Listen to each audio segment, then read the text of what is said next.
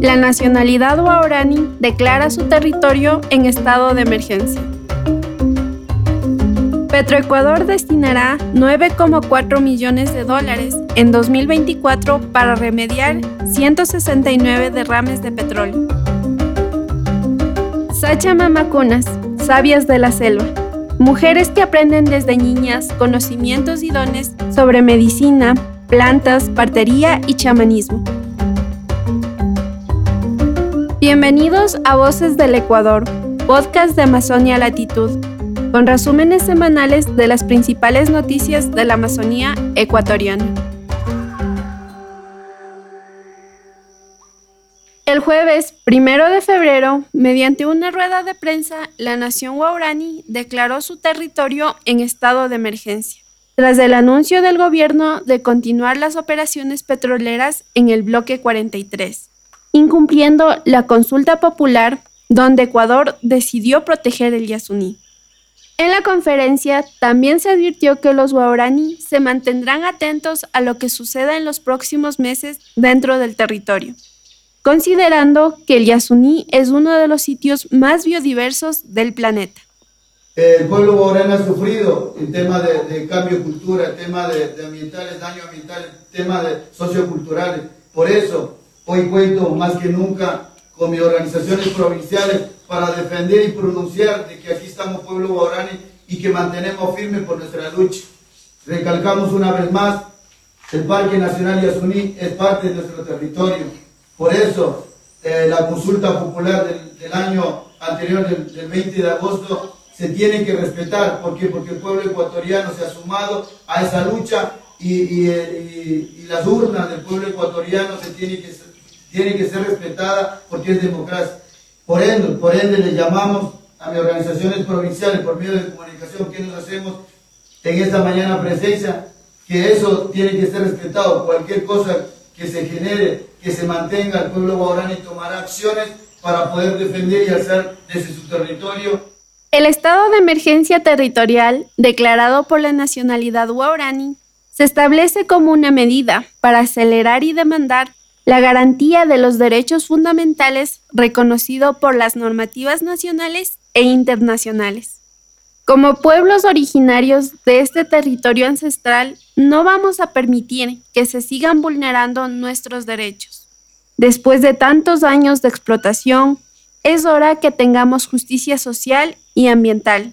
Y hoy, desde la Nahue, queremos el bienestar para nuestro pueblo guaurani. Y eso incluye proteger uno de los territorios más diversos del planeta, el Yasuní, dice Juan Bay presidente de la nacionalidad guaraní del Ecuador.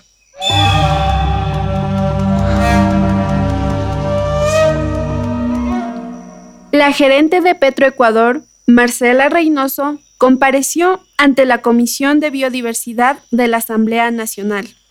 Allí se expuso sobre el Plan Anual 2024 para la remediación y mitigación ambiental, de las fuentes de derrames y contaminación producidos por actividad petrolera en campos y bloques de Sucumbíos y Orellana. Se detalló, además, que esta comparecencia es parte de la fiscalización de los derrames ocurridos en la Amazonía, producto de la actividad petrolera. Reynoso informó que se estima atender 169 eventos por derrame, el cual tendrá una inversión total de 9,4 millones de dólares para la construcción de puntos de control y la gestión adecuada de desechos peligrosos, y asimismo implementar medidas de prevención. La titular de Petroecuador enfatizó que se pondrá atención a tres eventos específicos durante este año. La rotura del oleoducto Sacha Lago Agrio, la corrosión de la línea del flujo 6 y la fuga de diésel que atraviesa el canal Chongón, Cerecita, Playas. Finalmente, se ejecutará una fase de recuperación y reforestación en acciones coordinadas con el Ministerio del Ambiente.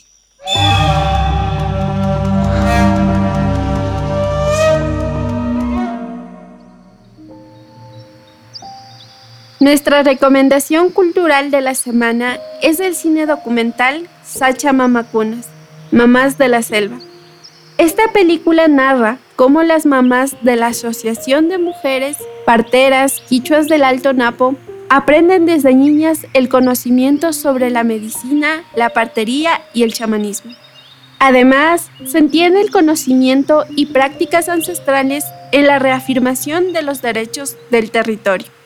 Estas mujeres lideresas quichuas conviven de manera cercana e íntima, dando sus voces y resistencia colectiva a reafirmar su identidad. El documental acerca los relatos vivos y complejos a las nuevas generaciones en enseñanzas y prácticas de la cosmovisión quichua.